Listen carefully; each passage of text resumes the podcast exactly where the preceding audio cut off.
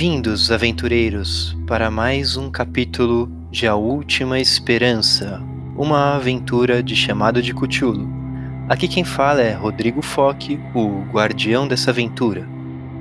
Aqui é o Cécio de Campos e. Eles não vão nos levar! Aqui é Levi Erlinger. E eu não esperava por isso. Aqui é Alex Costa e a gente segue na atividade. Aqui é Luísa Dantas e eu já sinto o peso da faixa presidencial. Aqui é Joaquim da Silva e eu não morri.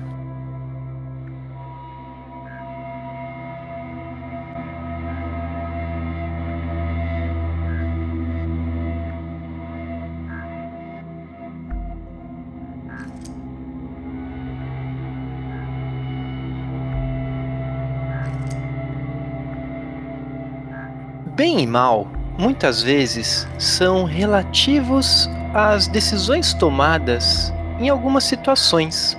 E dessa forma, podemos concluir que todas as decisões de uma jornada elas podem ser dúbias, até que se veja a história como um todo. Bom, dessa forma, permanecemos na incerteza e chegamos ao fim sem saber com o que ou quem podemos contar. Para encontrar a esperança, é necessário ir além do desespero. Afinal, mesmo na mais escura das noites, a aurora chega. No fim dessa jornada, a verdade é a única coisa que realmente importa, mesmo que ela seja tão diferente para cada um de nós. E aqui começamos o sétimo e último capítulo.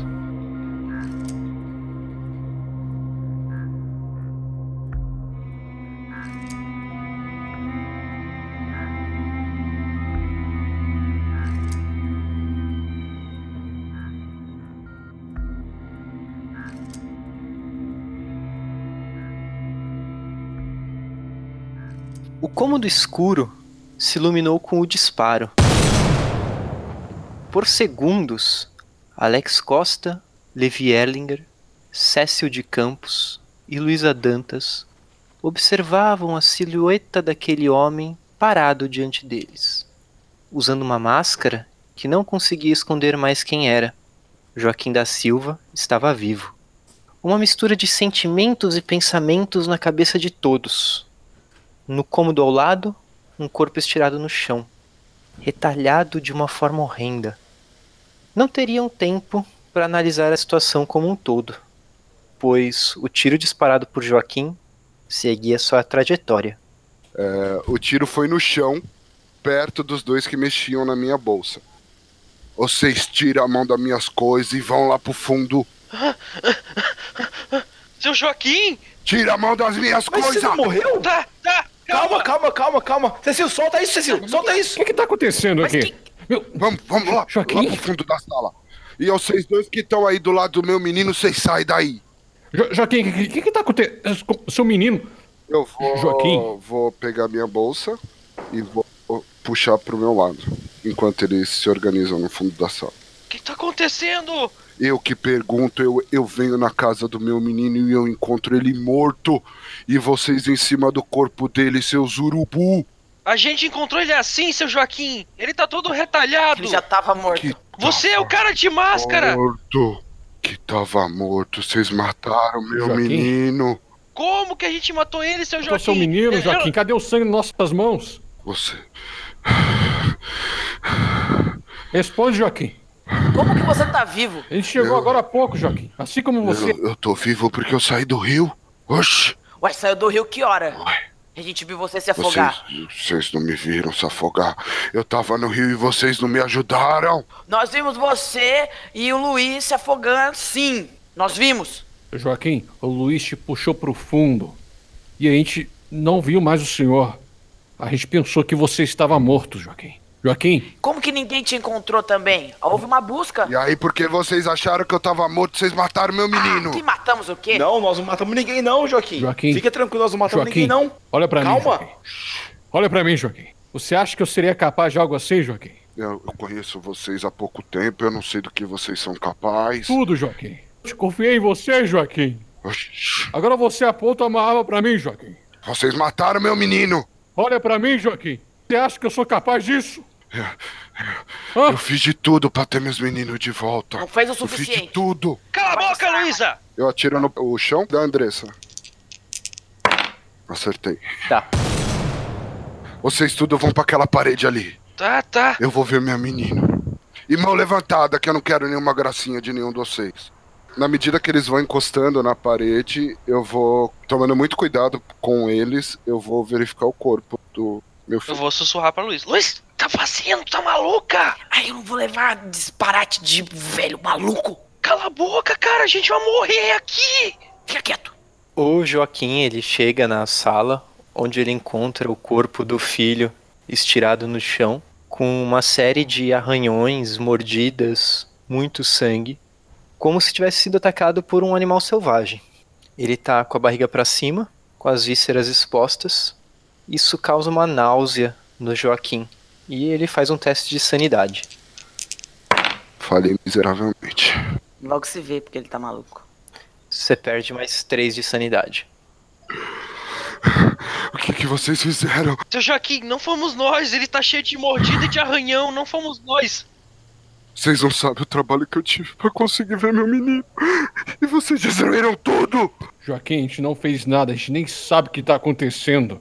E pelo visto você sabe bastante coisa.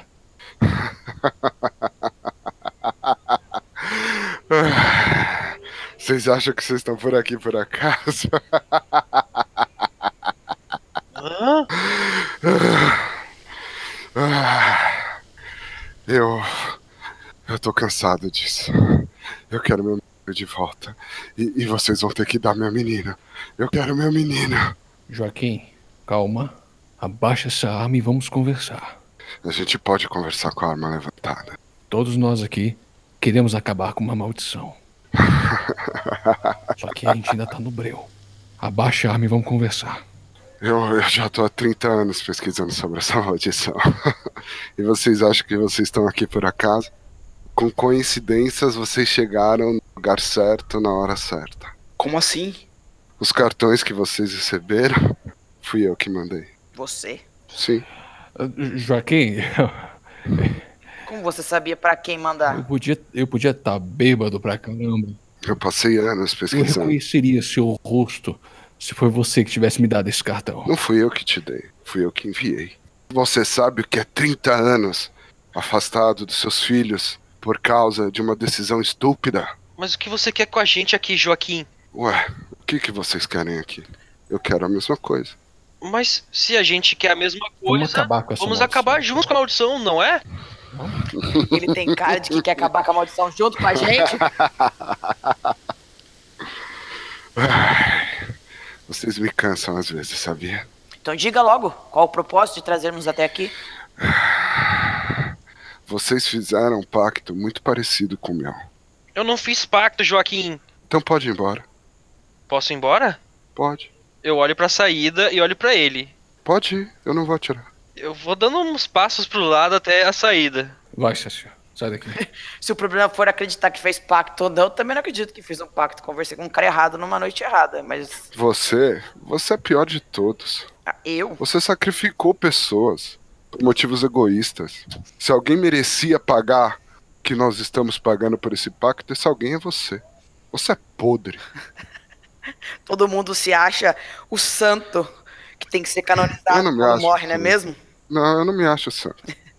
Eu só não acho que sou tão podre quanto você. Ah, todo mundo acha que é melhor que o outro. Também me acho melhor que você. Eu atiro no pé dela de novo, mas não pra acertar ela, pra acertar o chão de novo. Tá, faz mais um teste de disparo e eu quero saber se o Cécio deixou a sala ou não. Com o disparo eu saio. Tipo, me assusto e saio. Você sai correndo, sai andando. Não, saio andando pra, tipo, dar a volta na casa, tá ligado? Eu quero pegar uma pedra e jogar nele. Não, beleza. Você quer sair da casa, dar, procurar uma pedra e aí a sua intenção é tipo ir numa janela e jogar. Isso. Enquanto você vai fazer esse movimento do lado de fora, vamos ver o que vai acontecer do lado de dentro. Eu queria atiro. Ah, Maldito, com uma arma fica fácil, não é mesmo? Fica, fica fácil sim. E com poder também é muito fácil prejudicar as pessoas. E é isso que você faz. E eu não vejo cara de arrependimento em você. Eu faço muita coisa também boa que ninguém vê, tá bom? Como o que, por exemplo? Bom, parte dos projetos aprovados de construção para famílias de baixa renda de casas foram aprovados dentro do meu governo. E quanto você ganhou com isso? Isso importa para você? Importa. Por quê? Porque você está fazendo caridade como pretexto, na verdade, para prejudicar mais pessoas. Não é caridade? Então não, é, não são coisas boas. Então, trabalhar como um político, então, não deveria existir, todo mundo deveria viver numa anarquia. Concordo plenamente. Divergimos num determinado ponto. Então, Diga logo, vai, faça o que você tem que fazer. Eu vou andando até eles, eu encaro um a um e eu dou um soco no estômago da Luísa. Você vai é, reagir, Luísa? Eu vou, se ele for tentar me dar um soco, eu vou tentar. Como ele tá te pegando ah, desprevenida, Não, ele. não, meu, o cara tá se aproximando de mim. Você acha que eu não vou estar esperando um cara que tá com uma arma? Um tipo de agressão? Impossível. É, é- é impossível a situação. tá, então você vai estar pronta. Sim, não. Eu tô prestando atenção no que ele tá fazendo. Então, se ele fizer um movimento brusco na minha direção, a resposta é imediata. O que que a Luísa quer fazer? Ela quer contra-atacar, ela quer se esquivar. Cara, eu não tenho força. A Luísa nunca brigou. Só vai tentar só desviar, cara. É o, é o básico que um ser humano faria pra não apanhar. Você leva um soco na boca do estômago. Foi um soco só de atenção, assim, bem na boca do estômago, que tirou um pouco o ar da Luísa. Eu me afasto novamente. Vamos parar com, com as gracinhas e vocês não queriam conversar? Então vamos conversar. Enquanto isso tá acontecendo do lado de fora da cabana, o Cécio realmente encontra ali uma pedra. Ele tá bem assustado com tudo que tá acontecendo, meio confuso. Isso aqui, acho que isso aqui vai desacordar ele. Tá. Sua intenção é jogar a pedra contra ele, certo? Aham. Tá. Na hora que você tá voltando pra cabana, o Cécio ele sente um calafrio na espinha. E ele tem uma sensação de alguém ou algo atrás dele. Droga, droga, droga, droga. Eu vou virando. Conforme você vira, você vê aquela imagem daquele índio que tem aparecido pra você nos últimos dias. Ele tá bem longe, ele tá olhando pro monte, ele olha pra floresta, ele olha pra você e ele começa a andar a floresta dentro. Eu olho pra cabana e olho pro índio. O índio já desapareceu da sua frente, ele já andou floresta dentro. Eu aperto com força a pedra e volto pra cabana. Você vai entrar na cabana ou você vai fazer aquilo que você tinha planejado? Vou fazer o que eu tinha planejado.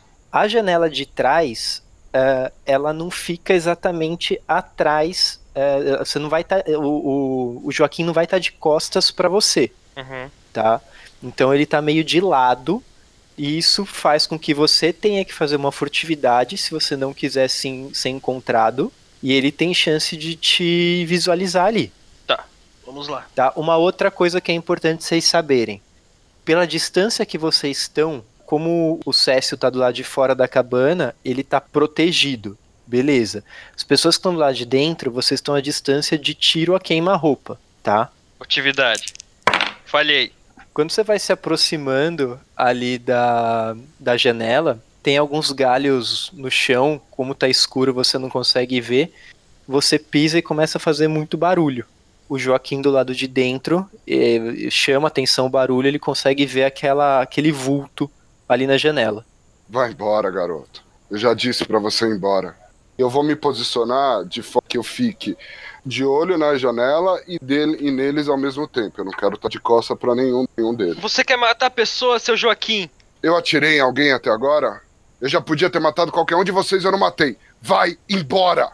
Eu fico parado olhando pra janela. Seu Joaquim, você sabe que, assim, a gente não tem nada contra o senhor. Nós só estamos tentando sobreviver aqui. E eu não tô conseguindo ficar de pé. Eu sei que o senhor tá armado, mas eu posso sentar pelo menos pra gente conversar? Pode sentar. Vou mancando até a cadeira e sento lá e fico olhando pra ele. No chão, no chão, perto dos seus amigos. Eu não quero nenhuma gracinha vindo de Soltei meu corpo ali no chão e fiquei ali. Tô com as mãos pra cima. Você não vai embora, garoto? Então junte-se à festa. Qual que é a reação do Cécio? Tudo bem, seu Joaquim, eu vou embora. Mas aí eu vou correr pra cidade. Você vai embora pra cidade? É, vou chamar a gente. Beleza, tá bom. Então voltou pra dentro da cabana. Eu passei mais de 30 anos pesquisando sobre essa maldição. 30 anos longe da minha cidade. Eu pesquisei tudo. Essa máscara Foram 10 anos de pesquisa. Eu tive que me embrenhar no meio da selva amazônica para encontrar ela. A minha maldição, eu não posso pisar no lugar de onde eu vim. Eu não posso ver meus filhos. E toda vez que eu me aproximo, alguém morre. Eu, eu, eu precisava de vocês, eu precisava vir pra cá. E, e vocês mataram meu menino. A gente não matou o seu menino, Joaquim. Vocês vieram pra cá. E quando vocês vieram, vocês condenaram ele. Joaquim, a maldição de pisar aqui nessa terra é sua e não cá, nossa. Vocês tinham que vir pra cá. Foram 30 anos planejando isso. Eu vou te perguntar só uma coisa. Qual foi o seu pacto? Pra salvar essa cidade. As pessoas estavam morrendo de uma doença que eu não. Eu não conseguia controlar. Eu tentei de tudo. Eu fui estudar, eu tentei remédio. Mas as pessoas iam adoecendo, adoecendo. Eu vi pessoas morrerem nos meus braços. Eu vi tudo se desfazer. E aí, quando o meu menino adoeceu, eu viajei desesperado e me ofereceram a cura. E você aceitou essa cura? Por isso que eu não posso pisar na cidade. Mas o senhor não pode pisar aqui. O que, que o senhor tá fazendo aqui? Essa máscara, essa máscara é o que possibilitou eu, eu entrar aqui. Porque ela, ela reduz o poder da maldição. E como é que a gente quebra essa maldição, seu Joaquim?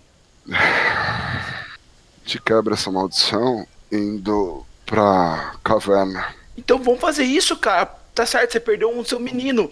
Mas ó, tem- você tem outro ainda. Vocês falam que você sempre tinha dois meninos. Então vamos. Vocês vão na frente. Cheguei, eu, eu tô tentando me levantar ali, cara. Tentando pegar a muleta ali pra levantar. Eu vou me afastar pra que a trajetória deles, eles não passem perto de mim.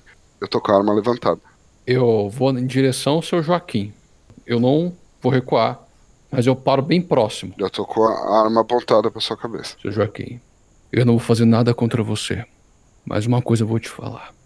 O meu pacto foi pra salvar a vida da minha esposa. Uma vida condenada que ela tinha. E você sabe disso que eu te falei. Não tenho medo de morrer, seu Joaquim. Levi, menino, escuta eu. Menino, escuta eu. Nós dois vamos sair dessa. Só me obedece. Vamos! Anda! Cara, tô indo, tô andando ali junto. Eu, eu quero tentar me aproximar do Levi pra falar uma coisa pra ele. Eu vou me manter uma distância segura pra evitar que alguém é, se engaje em combate corpo a corpo comigo. Então dá pra vocês falarem numa boa sem eu ouvir. Conforme vocês vão saindo da cabana, vocês percebem que a noite ela tá começando a abrir um pouco o céu e vocês conseguem ver a lua, uma lua cheia, bem, bem, bem redonda, mas ainda não tem nada de diferente em relação à lua, não tá no momento do eclipse nem nada.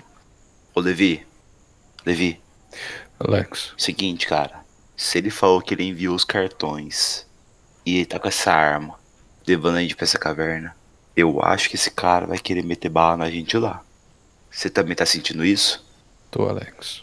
Tá certo. Vamos deixar ele guiar a gente pra lá. Beleza. Quando chegamos lá, a gente faz alguma coisa. Tá certo. Joaquim, você conhece o caminho para ir até a caverna, você tem familiaridade com esse caminho. Beleza. tá?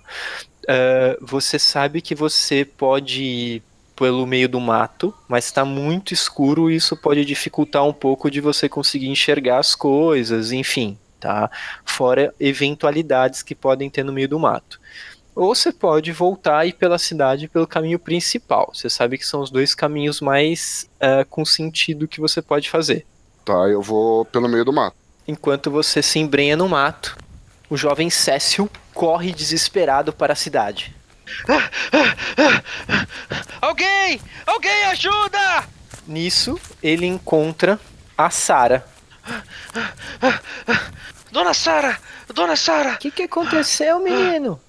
A, ca- a cabana! Tem um homem lá ameaçando meus amigos com uma arma. Um homem? É- Ah, meu Deus, é o seu Antônio de novo? Não, não é o seu Antônio. Ele tá armado e. e. É um dos capangas do seu Antônio, é isso? Eles, eles não gostam muito de forasteiro, mas eles não são de ficar atirando nas pessoas. Não precisa ficar preocupado, menino. Oh meu Deus do céu, eu posso ir lá chamar, cham chamar o Pedro, Pedro vai dar uma mão. Peraí, você falou que eles estão aonde? Na cabana. Eu olho pra ela, tipo, e lembro que o Pedro tá todo estraçalhado, tá ligado? Aí eu. "Ah, no meio da floresta! Ah, no- o que, que vocês estão fazendo no meio da floresta essa, hora? Trilha pra tirar umas fotos! Ah, Com licença, eu preciso achar alguém! Com licença, tchau! Vou sair correndo. é bom, você vê que ela fica bem assim, sem saber pra onde ir e tal, mas você não tá mais prestando atenção nela. Eu vou passar por, pelo aquele arame, sabe? Pra dar a volta, eu vou tentar pegar eles pelo outro lado. Você vai ir pelo outro caminho lá, pela estrada principal. Isso, vou a toda por ali. Porque até então eu acho que dá pra passar por ali. Pra pegar Tá. eles pelo outro lado. Conforme você tá correndo pra ir pra lá, você vê que não tem nenhuma segurança ali naquele momento. A casa do, do seu Antônio tá completamente desligada, nenhuma luz, nenhum sinal de nada, né? A única luz que você vê claramente na cidade naquela hora é na igreja, que a igreja ainda tá tem, tem gente lá dentro, tá? E você vê em algumas casas as luzes acesas, mas é esporádico. Eu paro um pouco pra pegar um ar e olho pra igreja. Olha, eu nunca acreditei em que podia existir al- algo acima de nós que pudesse nos proteger de, desse mal que aflige a humanidade. Mas por favor, se se tem alguma coisa que tá olhando por nós, deixe pelo menos os meus amigos viverem. E aí eu continuo correndo pra, pra o arame. Você começa a se embrenhar dentro da estrada. Você percebe uma pessoa voltando em sentido à cidade. Eu reconheço é a pessoa ou tá muito escuro? De longe, não. Tá, então eu vou me esconder. Tipo, eu vou correr pro lado e me esconder atrás de alguma árvore, algum, algum mato mais alto pra a pessoa não me ver. Tá, você tá muito assustado.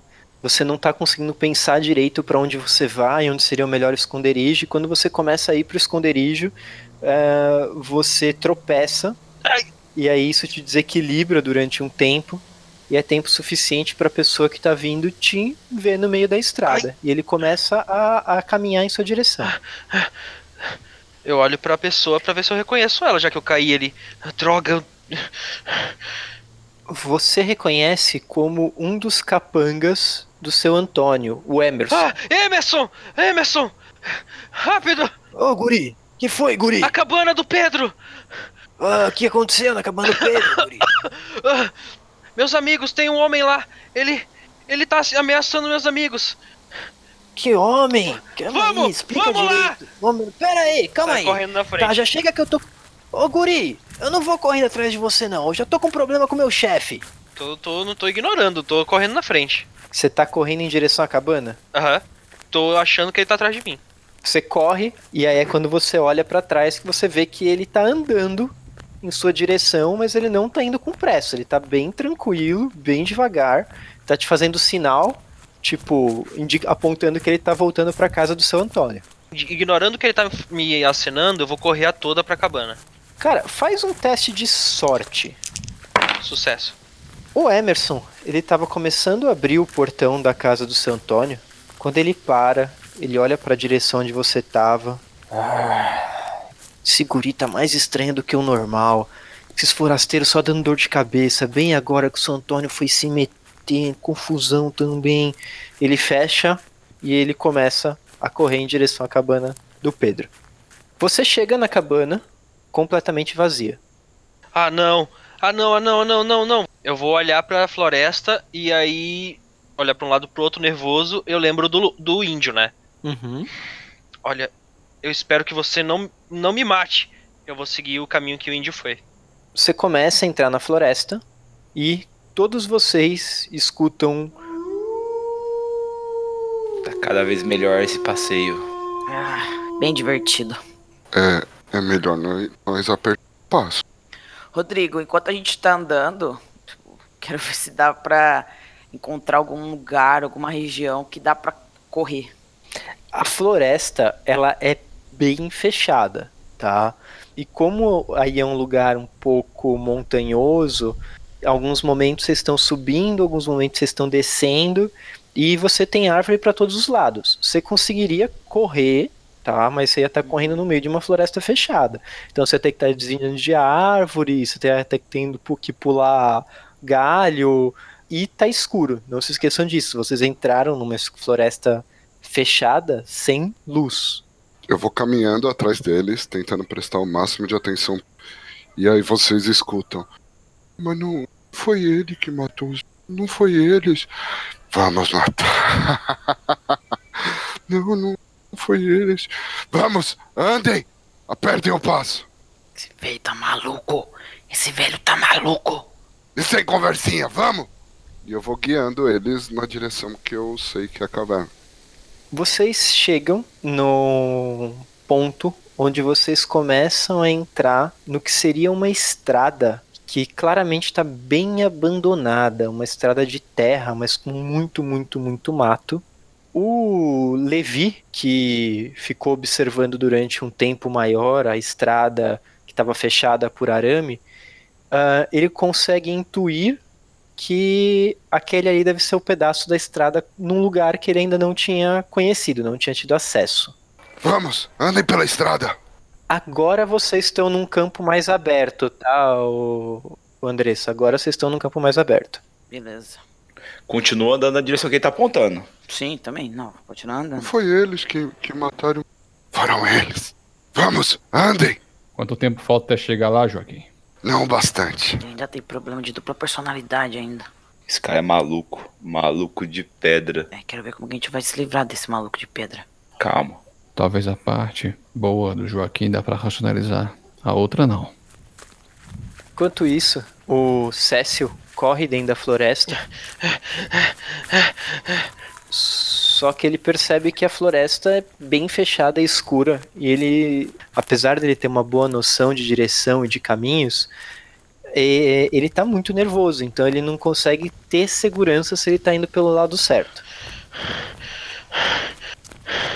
Ok, vou dar uma parada. E agora? Pra que lado? Ah, não. Eu vou morrer aqui.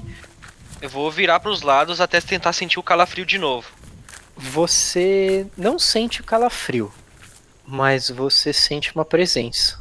Quando você começa a se virar, você vê um lobo cinza olhando para você com uma cara muito, muito, muito bravo.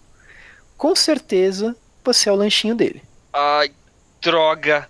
Eu olho pro, pro chão para ver se eu encontro algum rastro faz com desvantagem, porque você tá sob pressão nesse momento, com um lobo no escuro. Passei. Você consegue perceber passos indo em direção ao norte, só que você também consegue perceber um rastro menor indo em direção ao leste. Tá. O rastro menor indo em direção ao leste é recente ou não? É, ele parece ser mais antigo do que os outros. Então eu vou pro norte, porque é mais, mais recente. Vou sair correndo a toda. Você vai começar a correr do lobo. Do lobo. Quero tentar chegar na, nas pessoas que estão no norte. Se eu ver que o lobo tá muito perto, vou tentar subir numa árvore. Tá, então, querido, nós iremos começar uma perseguição entre você e o lobo. Manda bala aí. Então, beleza, você abriu dois de distância. O que, que você vai fazer? Você vai andar mais ou você vai tentar combatê-lo de alguma forma à distância, vai tentar atrapalhar a vinda dele? Tem alguma plantas, flores ali na região? Plantas, assim, uh, como é outono, começo de inverno, né, e tá frio, uh, você não tem flores. Tem basicamente mato. Você vê que tem alguns eucaliptos de árvore uh, misturado com algumas outras árvores que você não está conseguindo reconhecer agora na, na escuridão. Uh, de fato, tem algumas árvores que você conseguiria escalar com um teste de, de escalar bem sucedido. Eu vou fazer o seguinte então, eu vou pegar minhas lâmpadas fluorescentes e vou jogando pros lados, sabe? Tipo, eu tenho três, eu vou pegando e vou jogando pros lados para tentar chamar a atenção dele, enquanto eu corro. Você vai se distanciar mais um e vai jogar as lâmpadas pro lado, é isso? Isso, uma de cada um para cada lado, no caso. Tá. E se, e se tiver o, a ração que a gente pegou, é, jogar também. Se você for jogar as lâmpadas e a ração, você não consegue fazer seu movimento. Você prefere jogar tudo ou você prefere jogar uma das coisas e andar? Eu vou jogar ração e andar. E depois eu jogo as lâmpadas. Tá. Você consegue andar um de distância. Ele vai se aproximar de você dois. Ele para para começar a cheirar a ração, mas ele olha para você. Então ele te deu mais vantagem de você se afastar mais um. Ele vai continuar a dois de distância de você, você vai continuar tendo um de vantagem, entendeu? Uhum. Tá. Aí você vai jogar agora as lâmpadas, é isso? Isso, eu vou jogar as lâmpadas agora. Você joga as lâmpadas, se afasta mais um. Ele começa a correr pra você, ele para, ele começa a olhar para as lâmpadas e volta a olhar pra você. Você conseguiu dar mais um de vantagem pra ele. Uhum. Aí da onde você tá, você consegue perceber que indo pro seu lado esquerdo tem um abismo e indo reto você continua pra, pra floresta. Pra direita tem muita árvore fechada, você não consegue ver direito o que tem. Indo reto é mais aberto. Vou pro, pro lado do abismo. O lobo se aproxima, ele tá a um de distância de você. No próximo turno, ele te pega antes de você conseguir chegar no abismo. Tá, o que eu vou fazer então?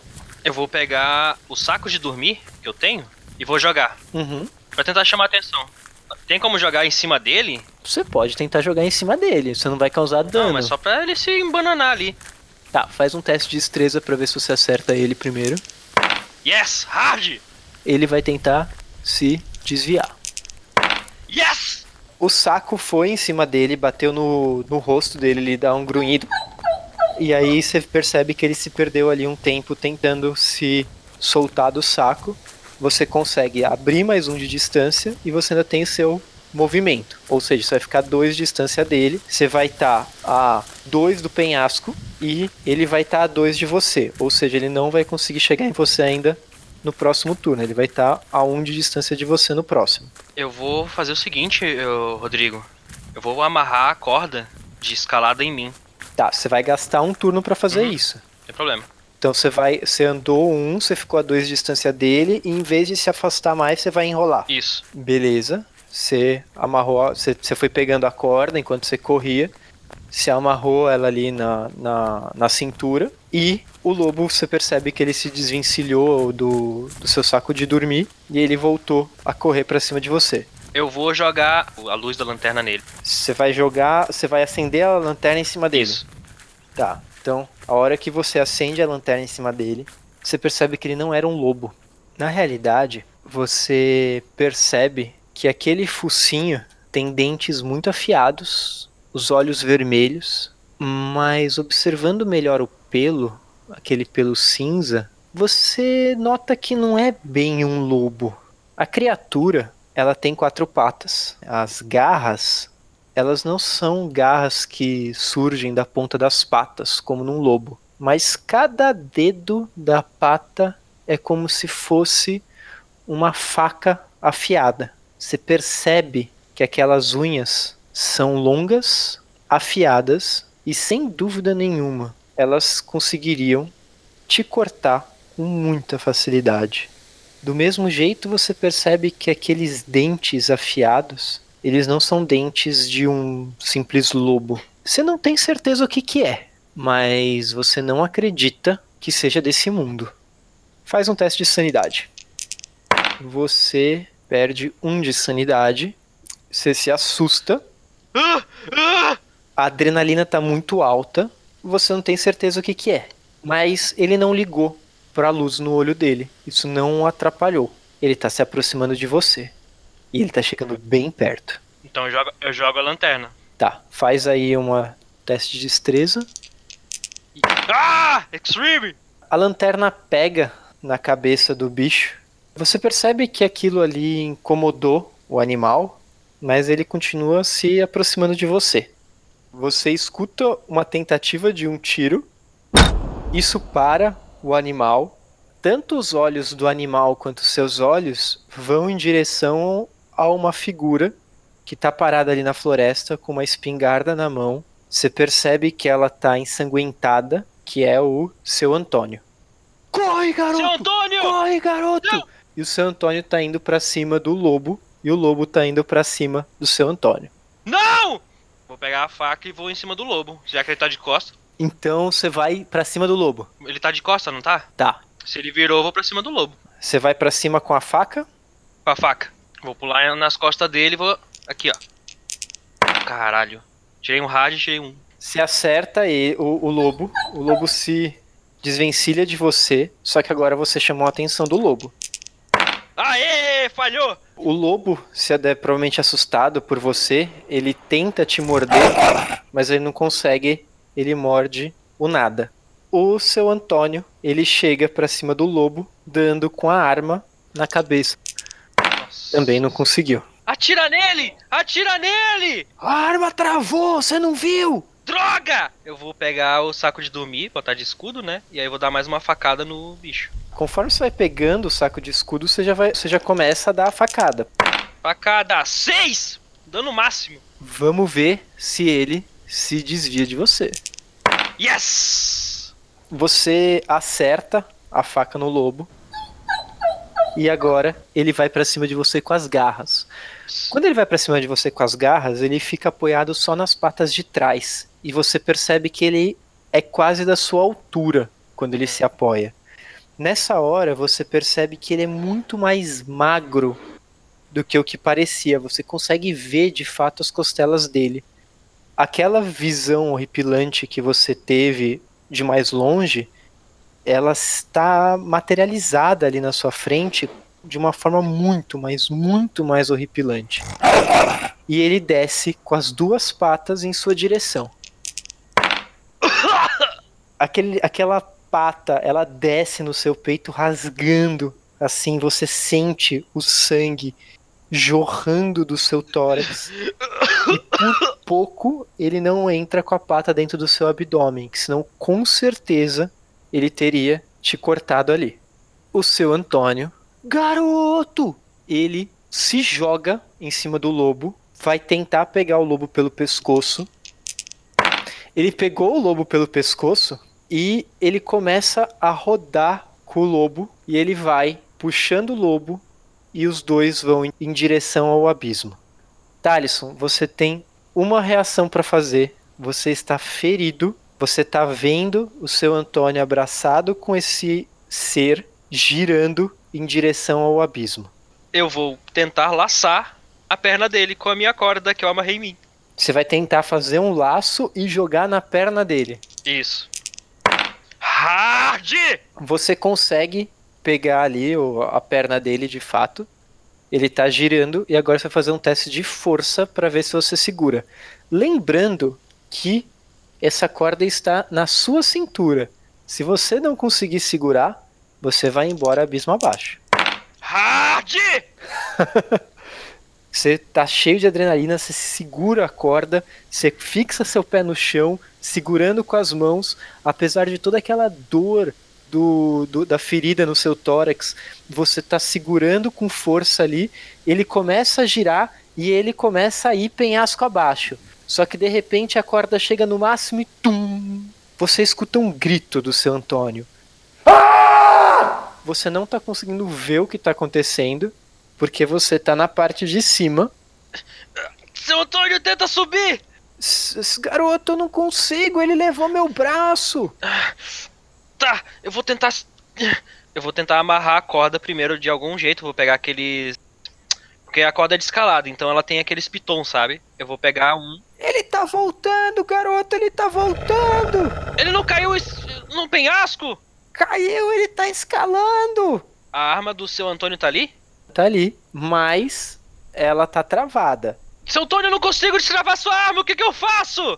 Corta a corda, eu vou levar ele comigo. Eu vou chegar perto da corda com a faca. Seu Antônio! Desculpa. Me perdoa. Eu vou cortar a corda. Conforme você corta a corda, você percebe o seu Antônio olhando pra você, virando o corpo em direção ao lobo. Você percebe aquele lobo que estava escalando a montanha e ele vai em direção ao lobo com velocidade, pega o lobo e os dois vão em direção ao vazio lá embaixo.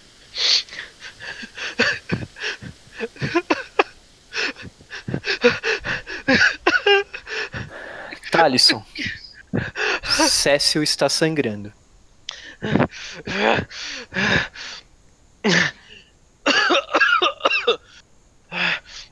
Eu vou até o kit de primeiros socorros da minha mochila. Tá. Você vai querer fazer um curativão aí, né? Aham, uhum, um curativo e vou seguir pra, pra onde eu, eu acho que é a caverna na floresta. Faz um primeiro socorros aí com vantagem. Você tá muito machucado, você não tá conseguindo fazer o curativo em você mesmo. Ah, você percebe que o sangramento não tá sendo muito forte, então talvez você não esteja em risco de vida. Então eu vou pegar só a gaze, sabe? Vou, como eu não tô conseguindo fazer as coisas direito, vou pegar só a gaze e amarrar no meu peito com força. E vou jogar álcool etílico. Tá. E daí você segue em direção à caverna, certo? Aham. Além das suas coisas, você vai levar mais alguma coisa que tá aí? Então o que sobrou? Uma lanterna, umas panelas, a máquina fotográfica e a faca só. Você não vai levar a arma do Antônio. Ah, pois é, tá ali, né? Tá, eu vou pegar ela e vou tentando destravar no caminho. Tá muita, muito escuro ali, você talvez tenha dificuldade de conseguir destravar ela, mas você vai tentando, a gente vai descobrir se você vai conseguir depois. Uhum. Enquanto isso, em outro canto, o grupo, guiado pelo Joaquim, percebe o Monte das Estrelas à distância. A caverna, a boca da caverna, que leva à entrada do monte, já é visível. Nós estamos chegando. Vamos, vamos. Acelerem o passo. Estamos indo, seu Joaquim. Calma, seu Joaquim, calma que nós estamos indo. Sabe que eu tô machucado. Assim como você, a gente quer acabar com essa maldição também. Vocês chegam no momento que a estrada ela completamente deixa de existir, vira uma trilha de barro e mato. Vocês percebem que o que leva à entrada da caverna são algumas pedras que parecem formar uma escadaria natural. Rodrigo, eu olho pro céu, Rodrigo, como é que tá a lua? Você vê que o céu tá bem mais limpo. A lua já começou com o eclipse, mas ela ainda não tá vermelha. Vamos, suba. Eu vou subindo. Tô meio mancando e tô subindo. Precisa de ajuda aí, Alex? Não, não, tô, tô tranquilo, tô tranquilo. Sei que tem um homem bom dentro de você. É pena que o mal matou. Vamos. Não precisa ficar apontando essa arma. A gente veio aqui junto, agora a gente sai junto. Andem. Anda. Calma, seu Joaquim, tamo indo, cara, calma. A gente vai resolver isso. Fica tranquilo. Tudo vai dar certo, seu Joaquim. É, na hora que a gente chegar lá no topo da escadaria, eu vou deixar eles se afastarem um pouco e eu vou circular eles assim. E aí na hora que eu tiver na frente da caverna e eles estiverem de frente para a caverna também, eu vou revirar na minha bolsa assim. Eu vou pegar duas cordas e eu jogo no, nos pés do Levi. É, amarra. Assim que ele pegar e colocar a mão na mochila pra revirar a mochila, eu vou virar a minha muleta e vou dar na cara dele. Mas eu tô, eu tô longe, cara. Beleza, tá subindo a escada atrás da gente, não tá? Tô. Então, é dois passos na sua frente, eu vou tacar a muleta em você, cara. Ah, então beleza. Tá, então, na hora que você vai fazer o seu movimento, como você tá machucado e a sua destreza é menor do que a dele, ele percebe que você tá começando a ter uma reação. Ele tem a primeira ação. Tiro. Você vai atirar nele. Vou. Ei, maldito. O tiro, provavelmente por conta de não ter sido esperado, ele passa, passa perto do Alex, mas erra. Logo depois do tiro, ele pega a muleta e bate a muleta no seu braço. O seu braço é jogado para cima e a arma sai voando. Onde a arma cai? A arma cai para trás dele. Eu quero me adiantar pra pegar. A muleta bateu, tipo, embaixo do braço dele. Ele jogou o, bra a- o braço para cima e a arma foi para trás dele, tá alguns metros para trás. Eu não vou bater no seu Joaquim. Eu vou passar por eles ali e vou atrás onde a arma foi. Tipo, passa aí. Levi, eu preciso saber se você planeja fazer alguma ação. Levi ele não sabe nada de artes marciais. Então, não, fazer uma gravata nele ou fazer o macacão não, não ia dar muito certo. Ele só vai pegar a, como se fosse um abraço de urso. Levi, na hora que você abraça ele, você percebe que o seu Joaquim tá muito mais musculoso do que o que você imagina que ele seria. Seu Joaquim, calma, seu Joaquim. Calma, seu Joaquim. Vocês mataram meus meninos! A gente não fez isso, seu Joaquim. Tô me sacudindo, tentando soltar ele. Se porventura ele tiver.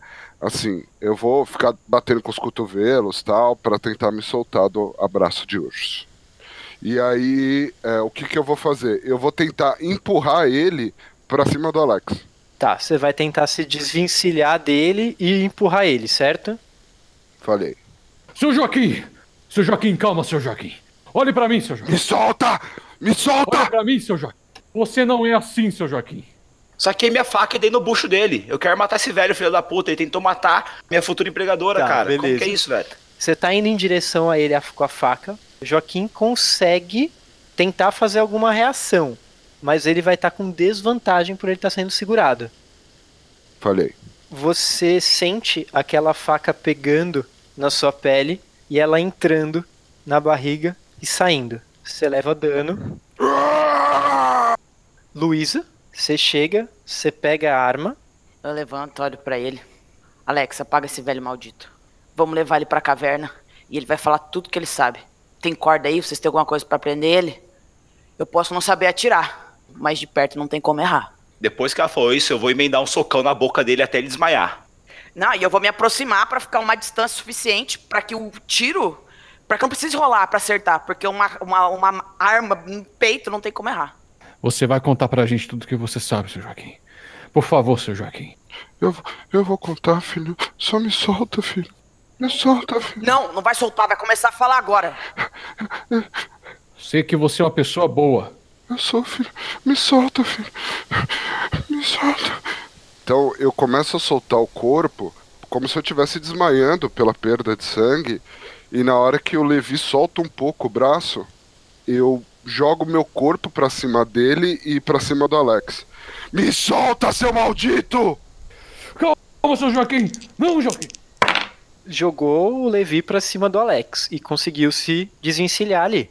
Não, e aí eu quero meio que cair junto, todo mundo em direção à Ah, escada, você tá jogando, se, jogando o seu corpo junto pra puxar os dois. Jogando eu, Levi e o Alex. O Levi já vai, agora o Alex pode desviar. O Alex percebe, ele põe a, a muleta no chão, ele se empurra com o corpo pra trás com a muleta e ele só vê o Levi e o Joaquim indo escada abaixo. Caraca, eles caíram mesmo, Luísa! Eles, eles rolam? É muito alto? Eles estão rolando, Marcelo? Tá lá embaixo? Eles estão rolando alguns metros abaixo, sim. Assim, é, é da onde vocês estavam, a, a entrada da, da, da caverna era mais ou menos 50 metros. Que merda, que merda. Eu dou aquela chacoalhada na arma assim, dou uma olhada. A gente precisa desse velho pra saber o que, que tem que fazer. Eu tô descendo a escada e eu já quero preparar o tiro de meta. Se eu chegar lá embaixo, se o Joaquim tiver de quatro, eu já vou chegar já dando uma bica na boca E dele. eu vou descer com a, com a arma, tipo. Bom, conforme vocês foram rolando, vocês é, é, começaram a rolar por um terreno que era mais macio, porque ele era mais composto ah, de terra, barro e grama. Tá? Então vocês não se bateram tanto. Você tá muito machucado, Joaquim.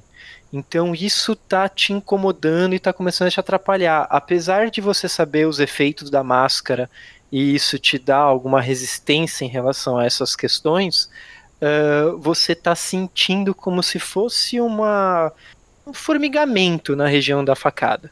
Tá. O Levi, ele tá ali ah, deitado no chão, mas ele não se machucou muito não, aparentemente. Para, seu Joaquim. Para, pelo amor de Deus. Eu, o Levi olha pra lua, vê qual é o estado dela. A lua já está mais avermelhada, mas ainda não tá com eclipse total. O, o Levi consegue ouvir a gente? lá? Tipo, dá, né? Se gritar. Se vocês gritarem, Não, dá. beleza, então eu vou descendo. Eu vejo o Levi lá embaixo. Segura ele de novo, Levi!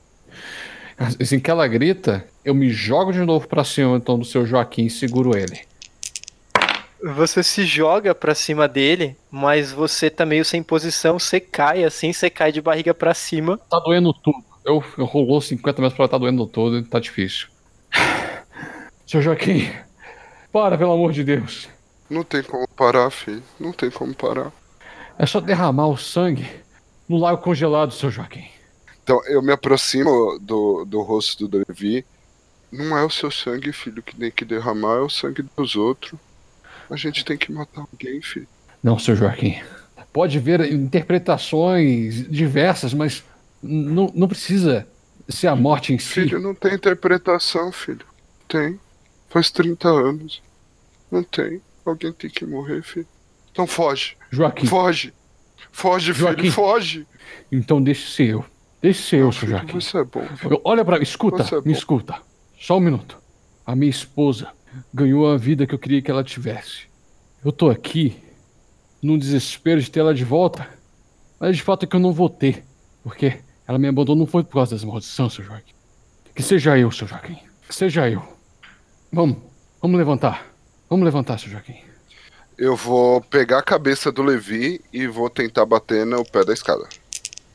Falei de novo! Você vai em direção à cabeça dele, mas está muito machucado.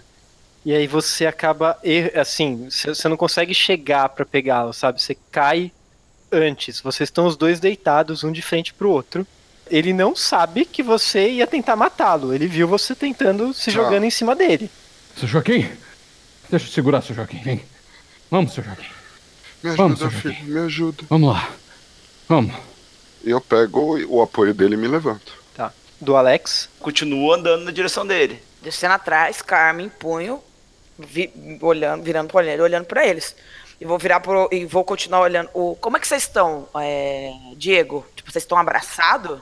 Sim, eu tô carregando agora o seu Joaquim e eu tô levando ele para as escadas. Eu olho pra ele assim, Levi, segura ele. Não traz esse cara sem segurar aqui pra cima. Tá tudo bem, filha. Tá tudo bem. Não tá tudo bem. A gente vai entrar, a gente vai fazer o que tem que fazer antes que a porcaria. Levi, ou você segura ele, ou você também não sobe. A gente tem que subir! Então segura esse vagabundo! Ele não vai subir aqui sem ele tá preso. Nessa hora, sai do meio do mato o Cécio. Se a gente não subir agora, essa maldição não vai passar! Mas você confia nesse cara? Não é uma questão de confiar. A gente tem que fazer. Então prende ele, ele vai subir. Prender como? Os braços presos. Como, mulher? Levi, ele tem uma corda com ele aí de sacola dele. Pega essa corda e amarra ele. O que tá acontecendo? Cécio, O maluco do seu Joaquim. Ele queria matar a gente. Aí ele pegou e conseguiu rolar com o Levi escada abaixo. Agora o Levi tá ajudando Não queria ele. matar ninguém. Você me atacou. Você é um safado! Você tentou matar a gente ali em cima! Você quase matou eu, você me cara! atacou. Foi você que me atacou. Você disparou antes, Eu não cara! disparei. Você é louco, rapaz! seu Joaquim, eu vou amarrar sua mão, mas eu vou estar com você o tempo todo. Levi, não cai a cara desse cara, não! Amarra as mãos pra trás dele! Alex, você tá machucado ainda.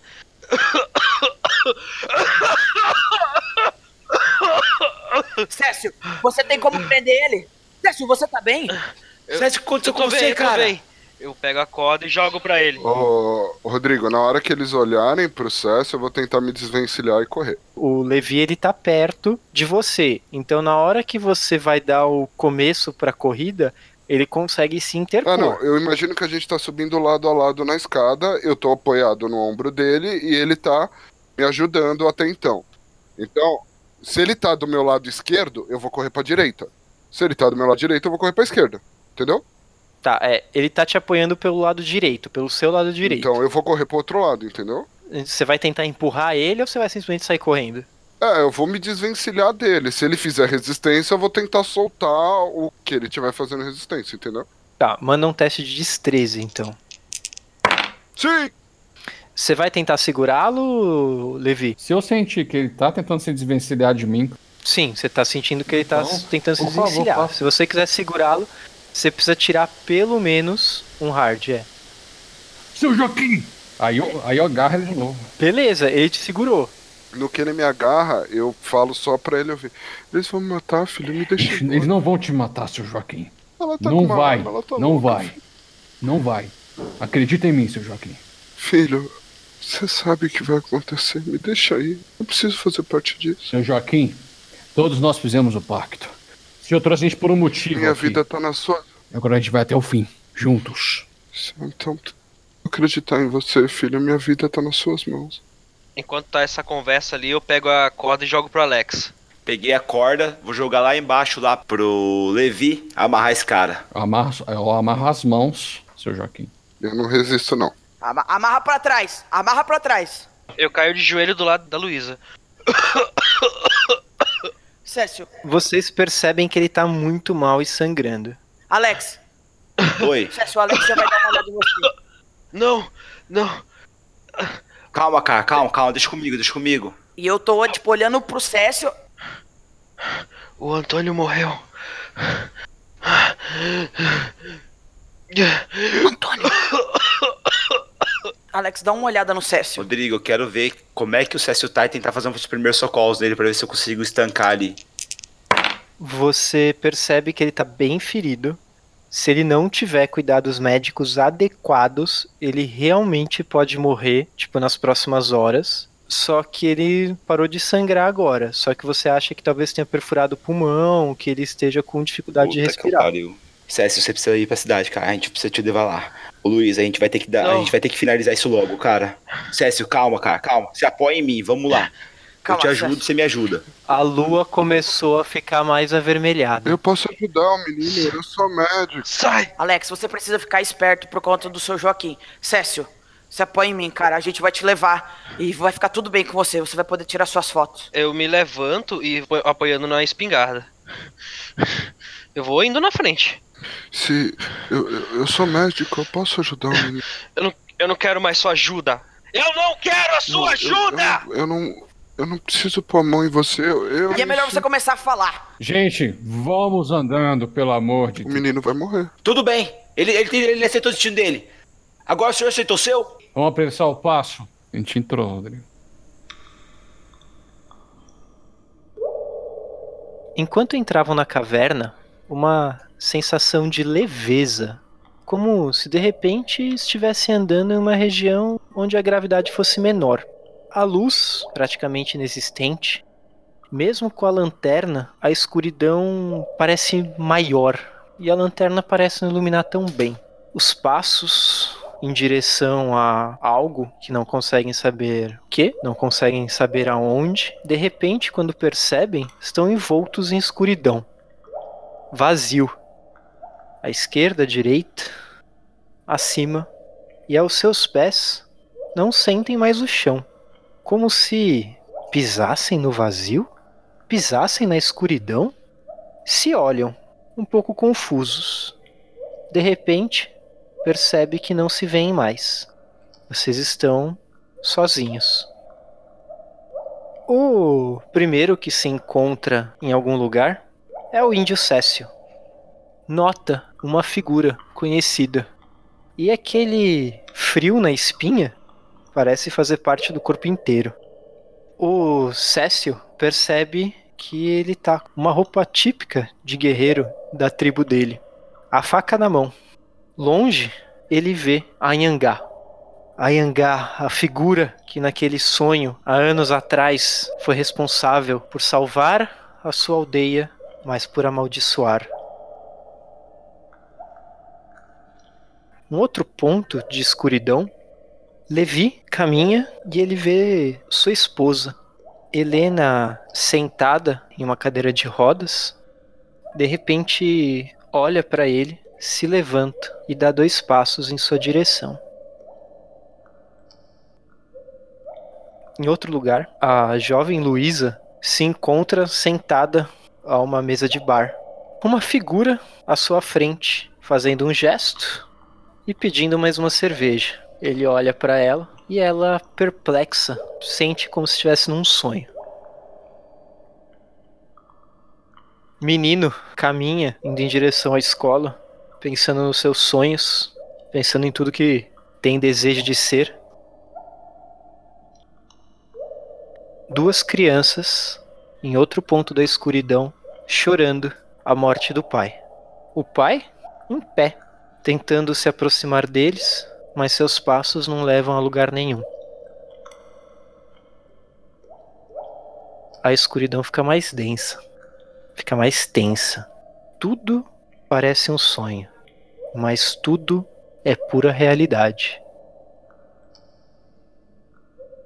Aquele menino andando para a escola, ele cresceu de uma forma um pouco perturbada, sempre brigão, sempre arrumando confusão, sem ter muita esperança de um dia melhor. Mas ele encontrou na luta uma forma de sentir quem ele é, se sentir bem, se sentir inteiro. Cara, a sensação de nocautear uma pessoa, a sensação de alguém vibrando por você, a sensação de ter fãs. Que sensação maravilhosa. De repente, o Alex se depara com ele mesmo, um de frente para o outro. Mas esse Alex que está diante dele não é o mesmo Alex. Esse Alex diante dele é uma outra pessoa, usando um terno, claramente mais magro, com menos músculos. Se aproxima, coloca a mão no rosto do Alex Costa. E Alex tem um vislumbre um vislumbre de uma vida que não é a dele, mas que talvez poderia ter sido. Nessa visão, um garoto estudioso, centrado, que sempre fugiu de confusões. Esse garoto teve dificuldades ao longo da vida, mas conseguiu chegando onde ele queria. Esse garoto conheceu uma mulher, sem dúvida nenhuma, a mulher da vida dele. Eles se apaixonaram. É evidente na cabeça do Alex a química que ele teria com essa mulher. Eles casaram, planejavam ter filhos, mas de repente algo deu errado. Essa mulher ficou muito doente, muito, muito doente e perdeu completamente a memória, os movimentos. Alex, que nessa visão foi ao paraíso, agora se sente no inferno. Se entrega às bebidas, se entrega aos problemas, uma sensação de desespero. Ele percebe que a única forma seria um milagre. E esse milagre chegou. Esse milagre chegou como uma oferta, um pacto. E esse pacto libertou essa mulher desse sofrimento. Alex então se entusiasma por ter de volta a vida perfeita dele. E que vida perfeita! Meu Deus do céu, era como se não faltasse nada, nada. Mas ela vai embora. A única forma dela retornar seria quebrando essa maldição. Alex se encontra num apartamento pequeno, sujo.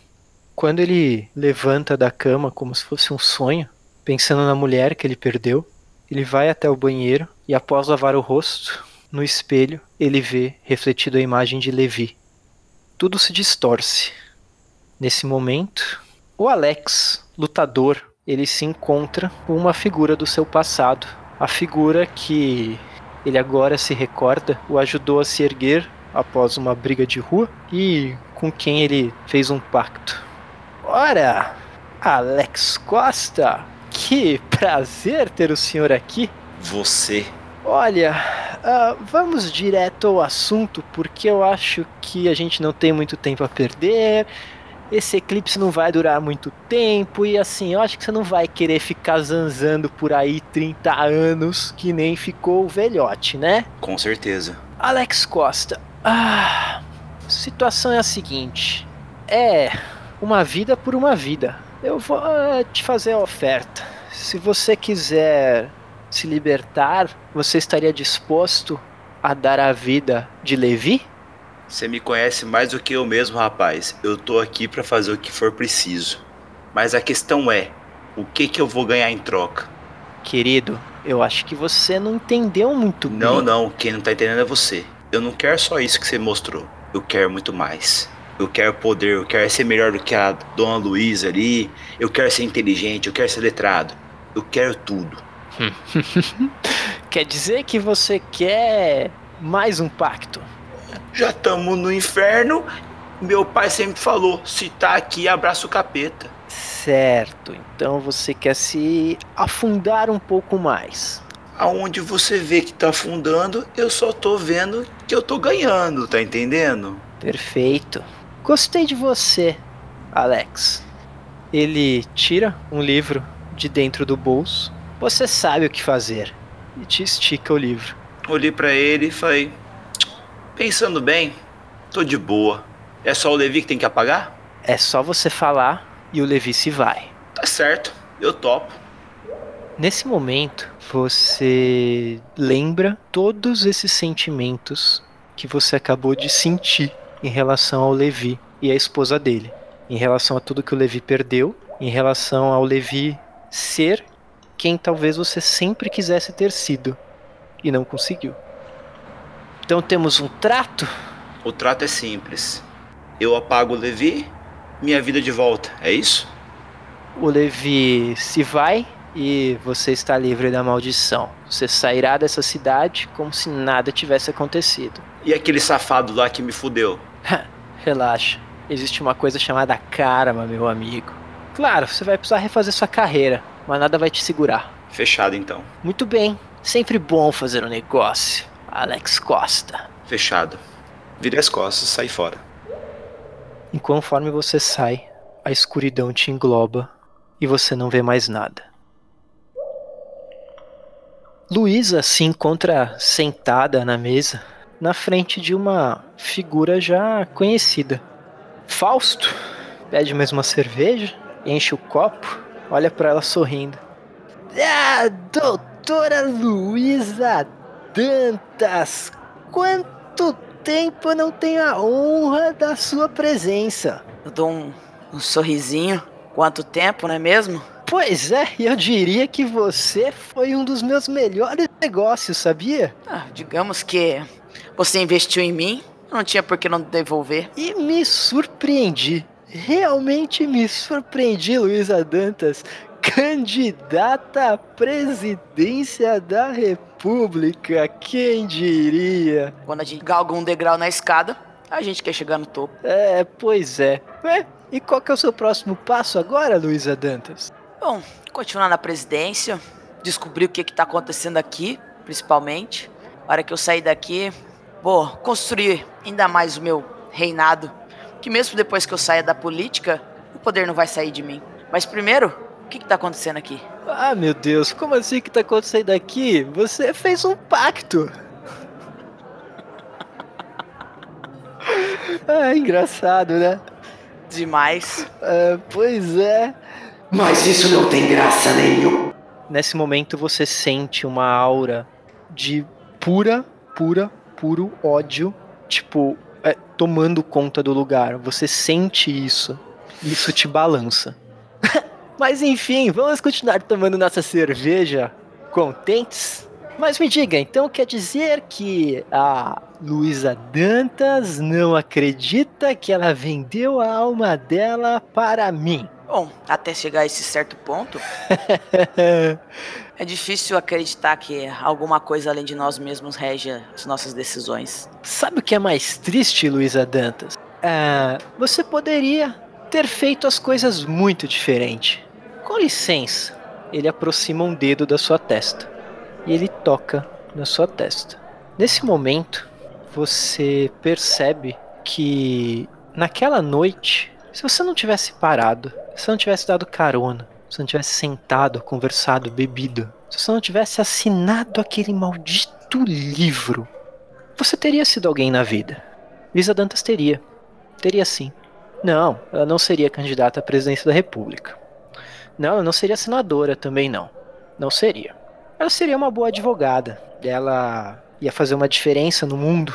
Não em grande escala. Não, em grande escala não. Mas ela ia perceber que as pessoas necessitadas elas estariam aí. E Luísa Dantas ia encontrar nisso um motivo para viver. É uma Luísa Dantas diferente, uma Luísa Dantas que não fuma, não bebe, mais careta talvez, mais feliz talvez.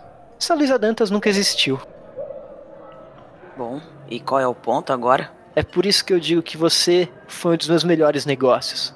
Você podia ter sido uma pessoa muito, muito, muito boa. E você se tornou ah, exatamente o que eu queria para esse país. Maravilha. Choices que chamam. Choices.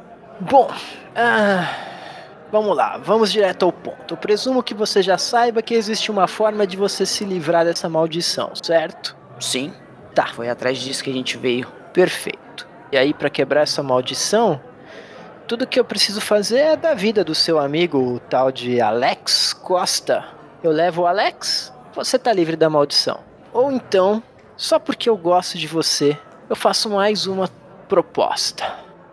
No passado, nessa mesa de bar, sem você ter assinado livro nenhum, essa visão que você teve, você poderia ter sido essa pessoa? Eu não acredito. Eu acho que você ia se corromper de qualquer jeito, comigo ou semigo. Eu acho que você teria sido a pessoa certa para realizar os meus planos nesse país, independente de ter me encontrado ou não. Só porque eu realmente quero provar meu ponto, que você teria sido exatamente essa bandida que você é, tudo o que aconteceu na sua vida, desde entrar no centro acadêmico, nada disso aconteceu. As outras duas opções são: você continua sendo minha escrava, ou eu te liberto da maldição ao preço da vida do Alex Costa. Eu olho pra ele assim, os termos de continuarmos um bom trabalho. Tudo bem, você pode me odiar, a minha alma pode morrer, eu sei lá o que pode acontecer depois daqui, mas os termos se continuarmos, quais são? Ora, se continuarmos. Ah. Bom, Bom, você sabe que o meu trabalho é assim por onde, por lugar onde eu estou. olha, você causou muita confusão aí no país, né? Eu não sei não se eu vou conseguir salvar você de todos os processos. Mas pelo menos eu garanto que se você desaparecer aí durante um tempo, sua carreira volta depois, talvez com como deputada. E quem sabe você não acaba ganhando a eleição. É uma, uma- algo muito tentador na realidade. É a parte de todos os acordos o que realmente mais me interessa. Essa Luísa que você viu poderia acontecer algum dia, poderia ter acontecido, poderia, mas eu tenho um gostinho pelo poder desde aquela época. A não ser que retornar ao passado mudasse totalmente a personalidade de quem eu sou. Matar o Alex, de todos, foi o que eu mais gostei. E caso, dependendo do que ele faça, colocaria ele pra trabalhar pra mim, facilmente. Continuar trabalhando pra você?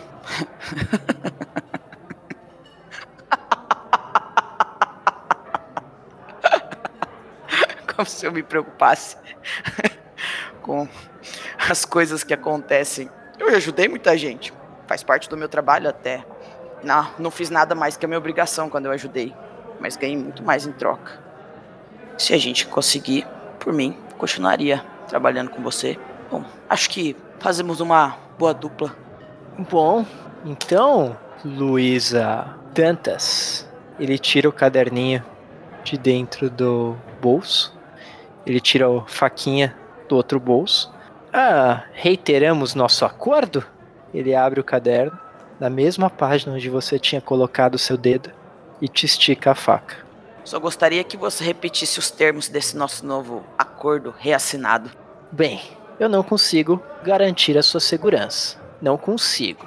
Mas eu acho que tem chance de você se dar bem. Eu perco as minhas chances de retornar, não é mesmo? Você sabe que a gente tá falando enquanto vida, né? E aí você sente um calor subindo assim no seu corpo. Porque depois a história é outra. Eu dou uma engolida em seco, penso nas possibilidades. A temeridade da religião nunca foi algo muito, muito afetuoso para Luísa Dantas. E por mais que aquilo pareça muito, muito real, a tentação de continuar, de, de, de poder manter tudo a- a- aquilo, tudo que eu consegui, é mu- muito maior que o medo do que pode acontecer depois. O agora, viver agora, o poder agora, andar por essas terras, andar por esse planeta e poder fazer aquilo que quiser, é o que Luísa Dantas gosta. É o que Luísa Dantas quer. Corta o dedo, continuemos o nosso acordo e eu vou te mostrar que as coisas podem ser bem melhores do que são agora. e eu coloco o dedo na, na- no caderno. Ah, Luiz Dantas nunca me decepciona. Ele guarda o caderno. Um brinde. Enquanto ele levanta o copo, você sente a escuridão fechando em você. Frio e mais nada. Cécil Campos está frente a frente com Anhangá, o grande índio deus dos submundos Anhangá, aquele com quem ele viu seu ancestral fazer um acordo que o amaldiçoou. Ali está Anhangá, indo em direção a Cécio, com a cara raivosa. Cécio segurando a sua faca na mão, aquela faca que ele prometeu que vingaria a sua vida e a vida de sua tribo. Ele vai pegar a faca, olhar, faca de osso. Vai cortar a, a palma da mão, vai sangrar um pouquinho, vai derramar um pouco do sangue no chão. Vai olhar e começar a entoar a oração de Tupã. Pai, já faz tempo que sofremos na calada. A terra nos pertencia, o céu era nosso teto. A mata as nossas vestes, E índio era feliz. Água jorrava cristalina. Esperança era menina. Vivia, vivia e nunca envelhecia. Peixe era nosso pão, caça também alimento. Hoje Tupã atormento. Pai, é tanto sofrimento. Que índio chora sem parar. Índio não sabe progresso. Índio não sofre. Índio quer regresso. Saltar matas verdejantes. Nadar riachos distantes. Índio quer a paz perdida. E Tupã que está dormindo, acorda. Escuta este índio, que vê tribo dizimada, liberdade acuada. E Tupã que está dormindo. Escuta, índio menino! Anhangá indo raivosamente em direção a Cécio. Ele chega bem próximo de você, você com a faca na mão, ele para na sua frente e ele não tá falando absolutamente nada. Você só sente aquela respiração pesada. Eu olho diretamente nos olhos dele. Faça seu pior espírito raivoso. Tupã protege minha tribo, protege a minha vida. Pega a faca de osso e deixa eu cair no chão. Ele para e dá dois passos para trás. Vou me aproximando dele. O índio, que é o seu ancestral, pega a faca de osso do chão, vai em sua direção. De repente, existe um triângulo. A Yangá, seu ancestral, e você. Seu ancestral olha para você. Só você pode libertar o nosso povo. E ele te estica a faca de osso. Pego a faca de osso, olho para ele e olho pra Yangá, tentando entender o que, que ele tá querendo me dizer naquele momento. A Yangá, com olhos raivosos, estica a mão pro seu ancestral e você vê um raio saindo da mão do Anhangá.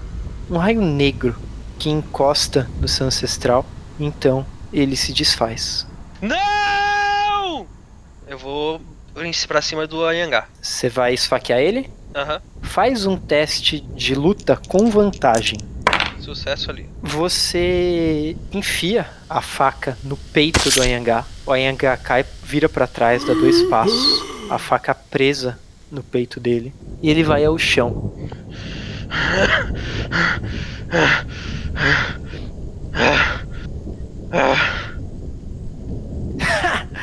ah, muito bom, gostei de ver.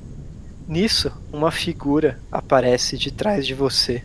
Um homem usando um chapéu terno. Olha, eu tenho que te falar, foi uma bela de uma encenação, viu?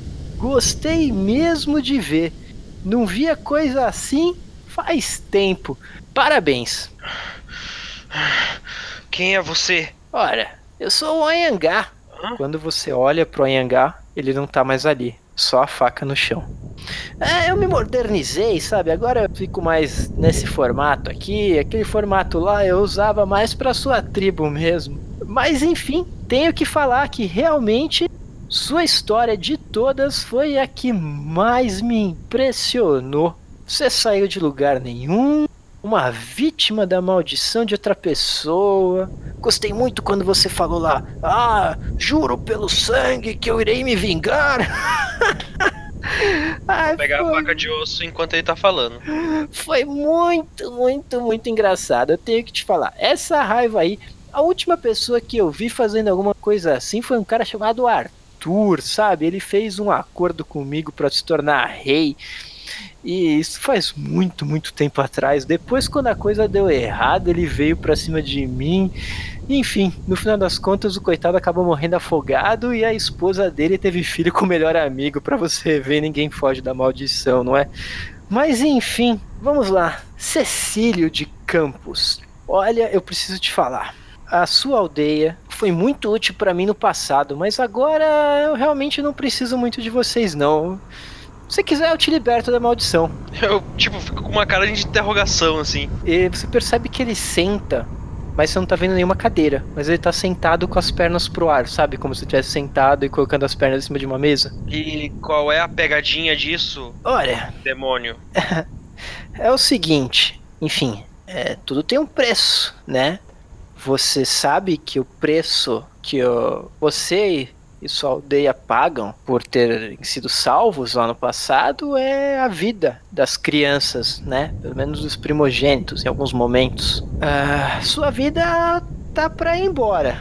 Você vai deixar de existir em pouco tempo. E você sabe disso. Qual que era o nome daquela sua namoradinha? Ah, Aline, não era? Cara, você largou a sua namorada pra vir até aqui atrás de um negócio que você sonhou quando tinha tomado um chá alucinógeno. Sério, você tem noção de como isso é maluco? E é engraçado como todos vocês chegaram juntos, mas eu já entendi que foi culpa daquele outro maluco lá do velhote, né? Bom, depois eu trato do velhote do jeito certo. Mas enfim, vamos fazer o seguinte, Cecílio. É uma vida por uma vida. Eu liberto você e sua aldeia da maldição, em troca da vida de Luísa Dantas.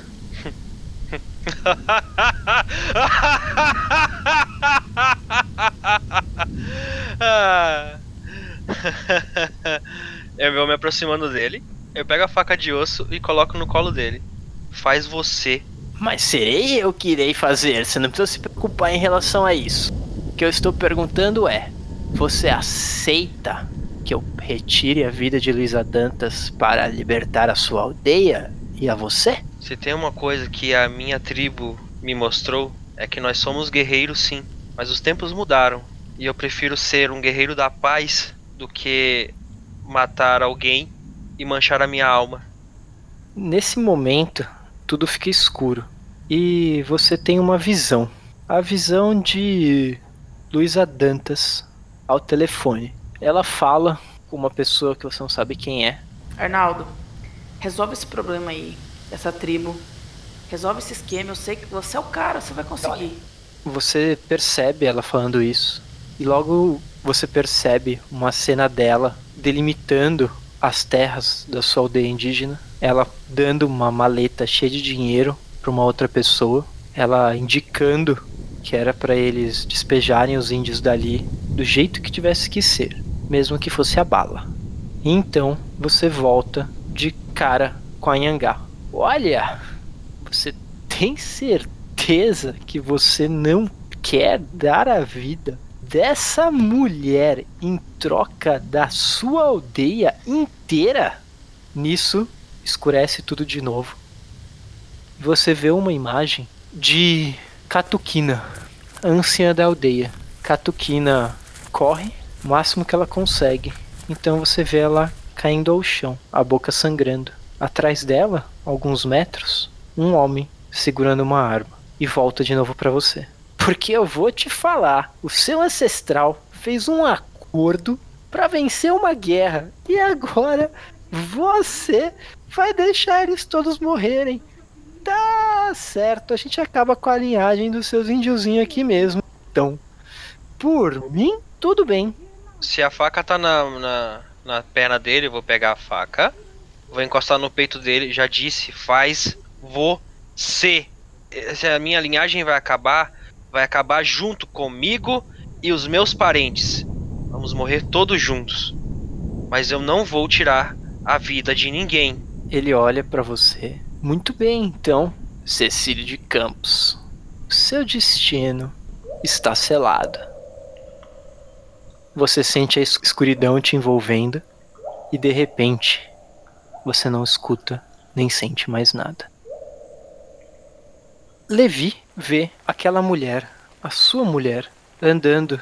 Ela anda em direção ao desconhecido, em direção ao nada, deixando uma cadeira de rodas para trás.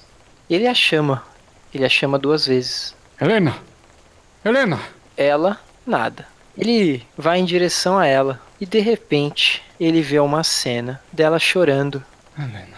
descrente dele, descrente do que ela escutou falar a respeito dele. Ele vê novamente ela andando, tenta se aproximar e vê uma jovem, a jovem que o processa. Ela olha para ele com cara de assustada. Ela dá dois passos para trás. Você fez tudo comigo, sua desgraçada. Você tentou me abusar. É uma mentira deslavada. Uma mentira deslavada. Você se ofereceu Não, não é. pra mim em busca de pontos. E eu recusei. E você? Você vai ficar contando essa mentira para você mesmo até quando? Ah, garota. Isso, isso não é verdade. Isso não é verdade. Nada disso aqui, isso não é verdade. Nada disso aqui tá acontecendo. Você não tá aqui. E você sabe muito bem o que você fez, sua dissimulada. De repente, tudo fica escuro.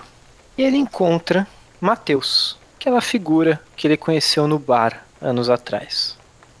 Oh, meu amigo. Oxê! Eu vou em direção a ele e tento pegar ele pelo colarinho. Ele deixa. Ele tá com a mão no bolso, literalmente. Ele é um pouco mais alto que você, ele tá olhando você de cima a baixo. Olha, eu vou falar, você me prendeu, viu? Não imaginava que um cara como você ia ter culhões de estar aqui, não. Pensei que até, enfim, caído fora há muito tempo. O que que tá acontecendo?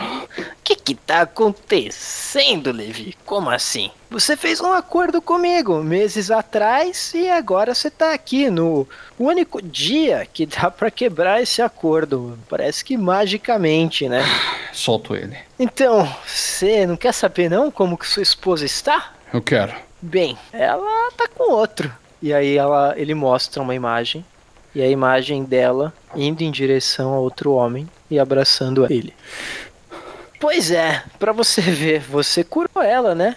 E aí agora você está aqui. Se entregou a bebida, um processo rolando. Você sabe que se você quebrar a maldição, ela volta pra cadeira de rodas, né? Eu imaginei. Pois é.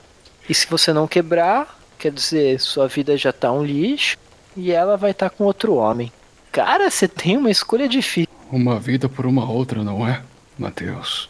Esse é mesmo o seu nome? Ora, eu acho que você sabe qual é o meu nome, mas o meu nome que menos interessa. Da mesma forma como a minha forma é a que menos interessa.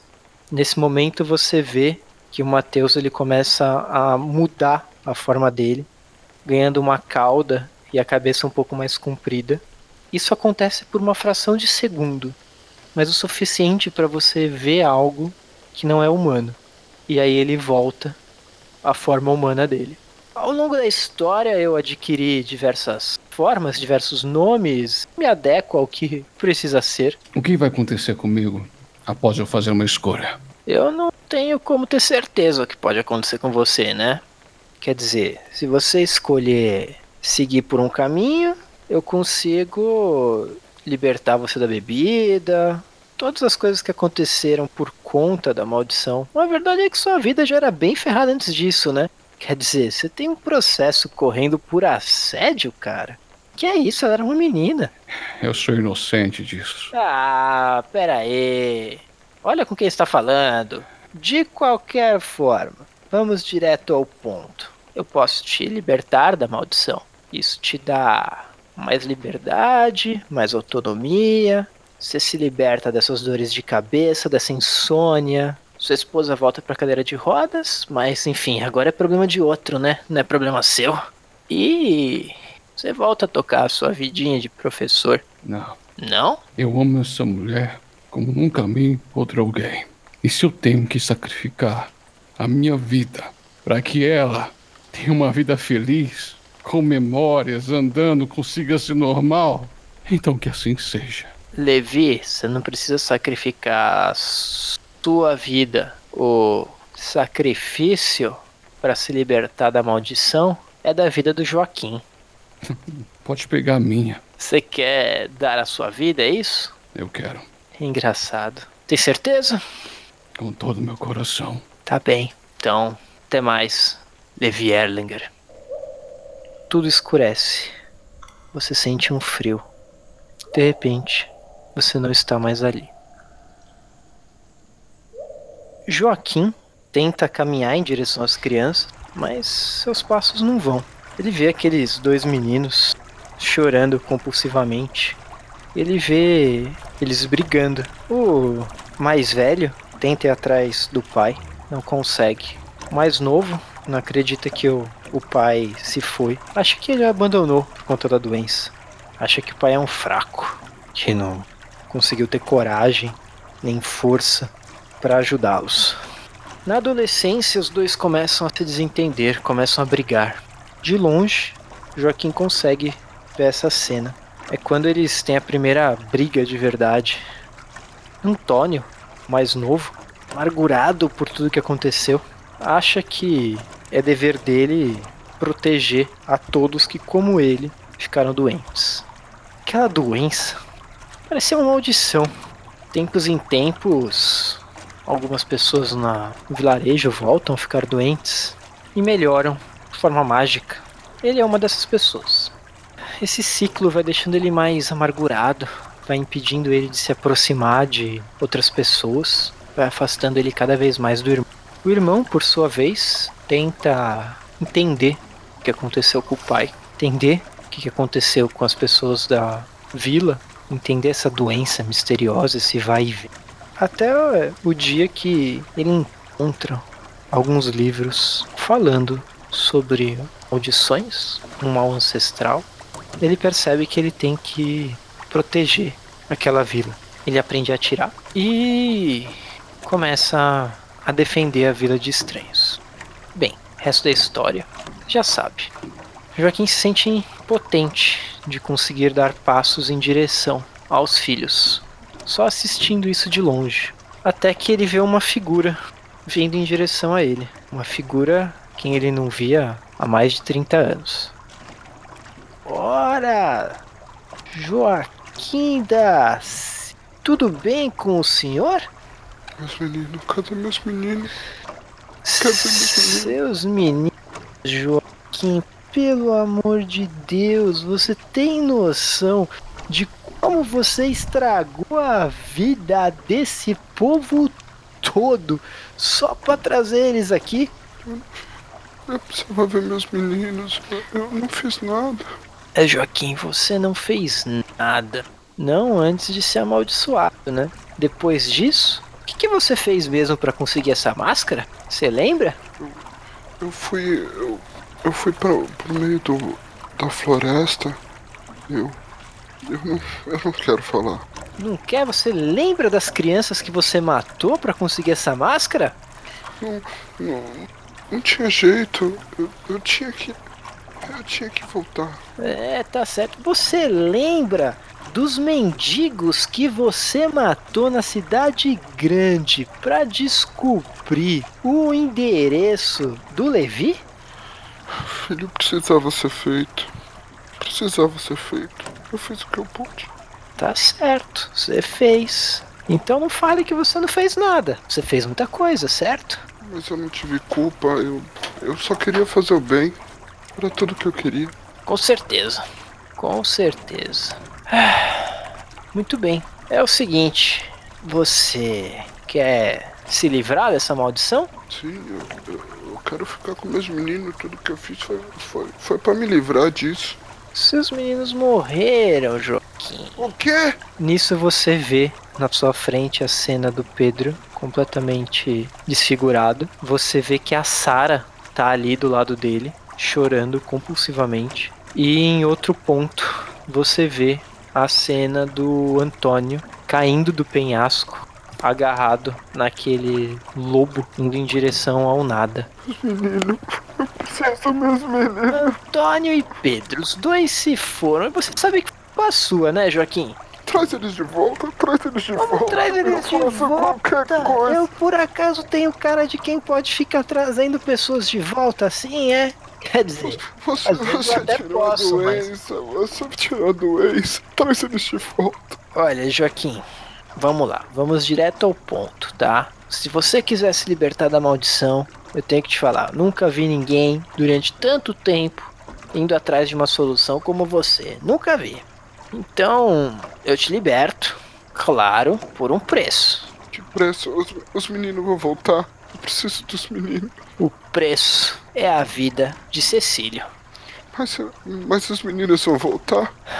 Não, Joaquim, eu não posso trazer quem morreu de volta. Onde que me adianta se livrar dessa maldição? Bem, Tudo que eu fiz foi em vão. Os meninos se foram. Joaquim, você conhece o quanto da história do Cecílio? Eu não, não conheço ele. Eu não. Ele não devia estar aqui. Por que, que ele não deveria estar aqui? Porque eu não chamei. Isso, você foi atrás de pessoas que fizeram um acordo, certo? Isso. Cecílio fez acordo? Não. Esse não, não, não fez. E por que, que ele tá amaldiçoado? Eu não sei, moço. Eu não sei. Eu só quero meus meninos. Cecílio tá pagando pela maldição de outra pessoa.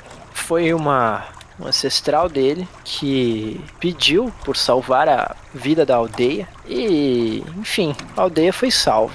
Mas a maldição se manteve. Você tá entendendo onde eu quero chegar, seu Joaquim? Tô. Então é o seguinte: a maldição vai continuar existindo.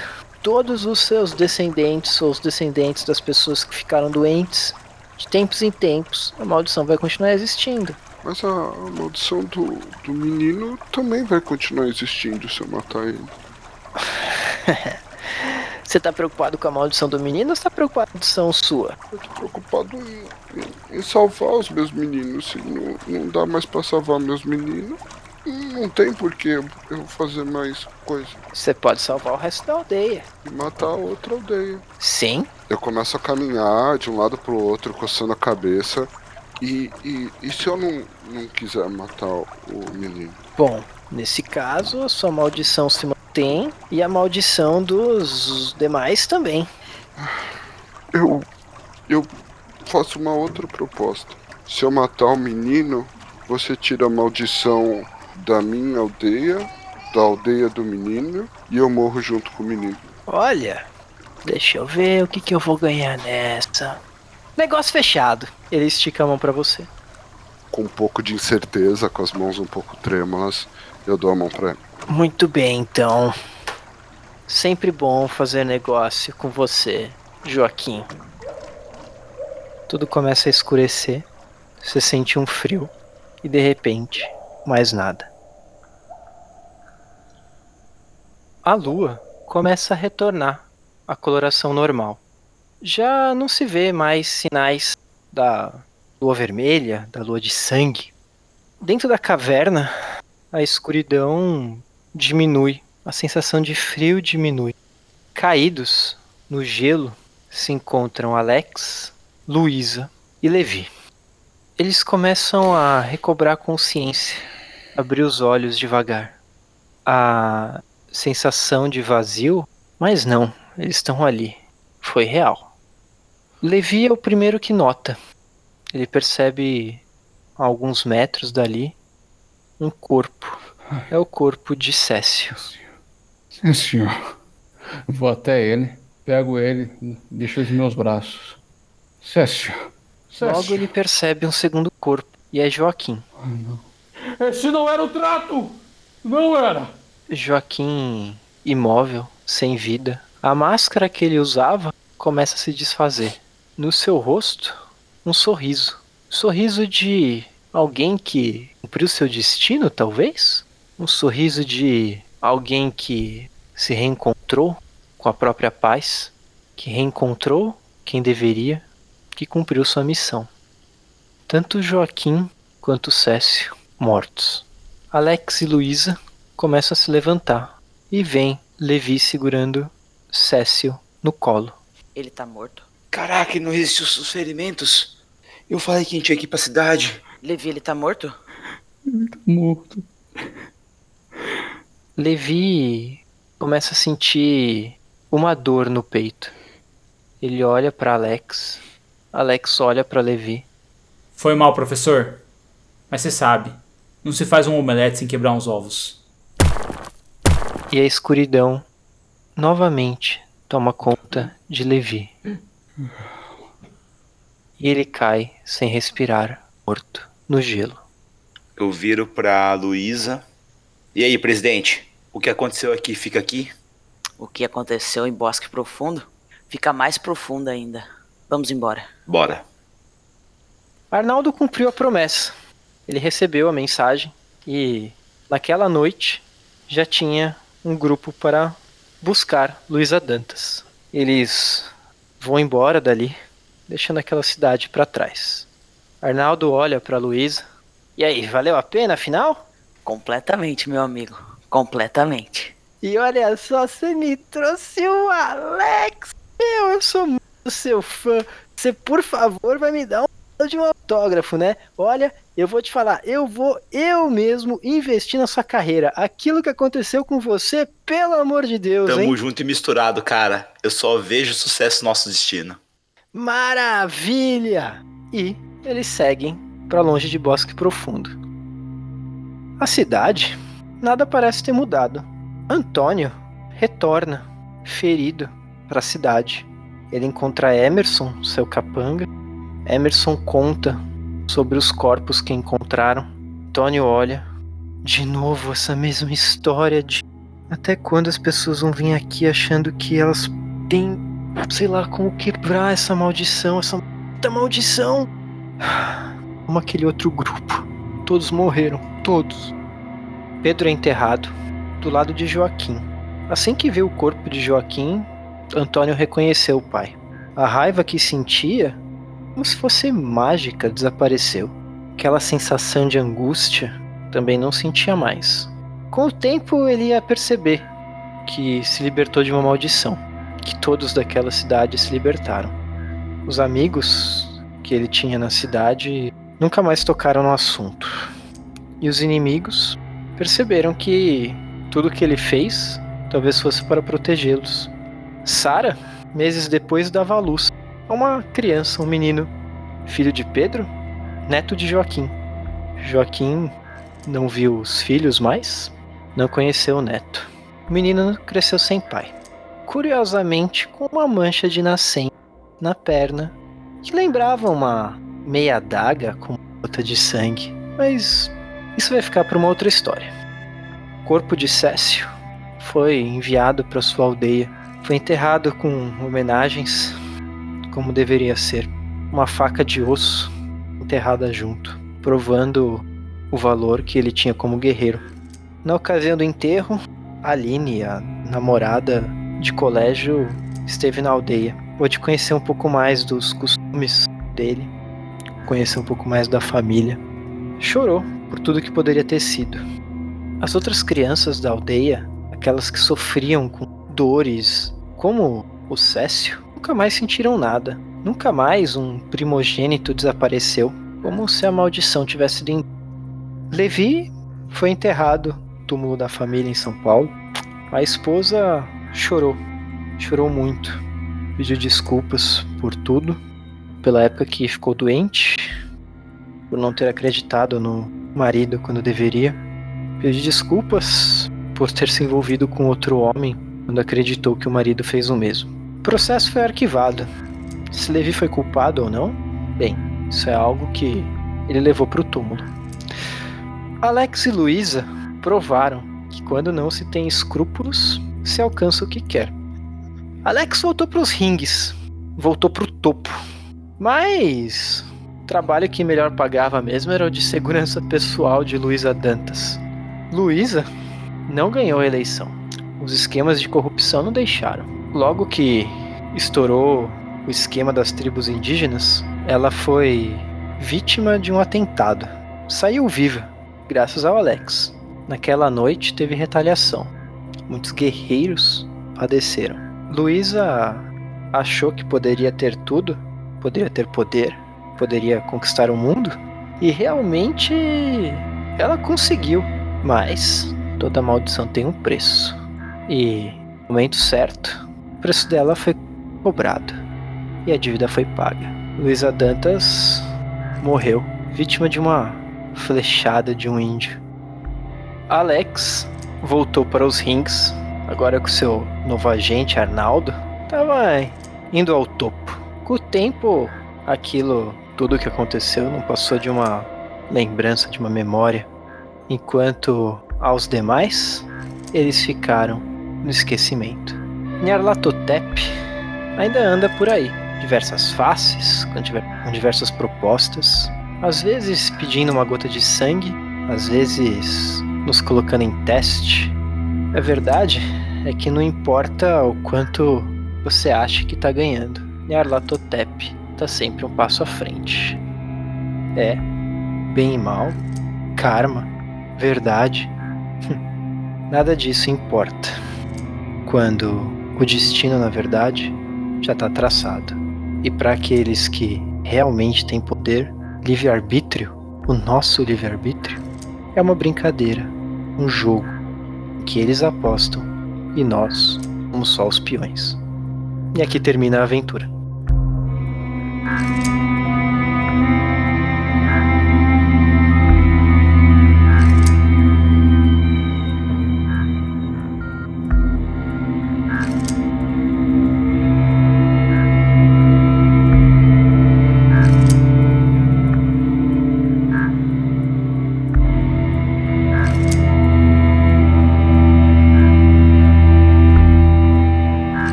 Esse foi o capítulo final de Última Esperança, uma história de chamado de Cthulhu dividida em sete partes. Os maiores desejos se encontram dentro dos corações dos mortais.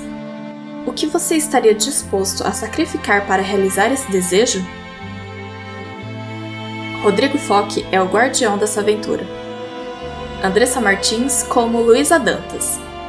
Diego Mezencio foi Levi Herlinger. Gabriel Garbi como Alex Costa. Marcelo Rebelo foi Joaquim Silva. E Thaleson Torres foi Cecil de Campos. A Última Esperança foi produzida pela Taverna do Beer Holder Cego e jogada por nossos apoiadores. Além de ajudarem a manter nosso projeto, eles têm acesso antecipado ao episódio e a conteúdos exclusivos dessa aventura. Considere apoiar você também a taverna em picpay.me barra ou padrim.com.br barra beerholdercego.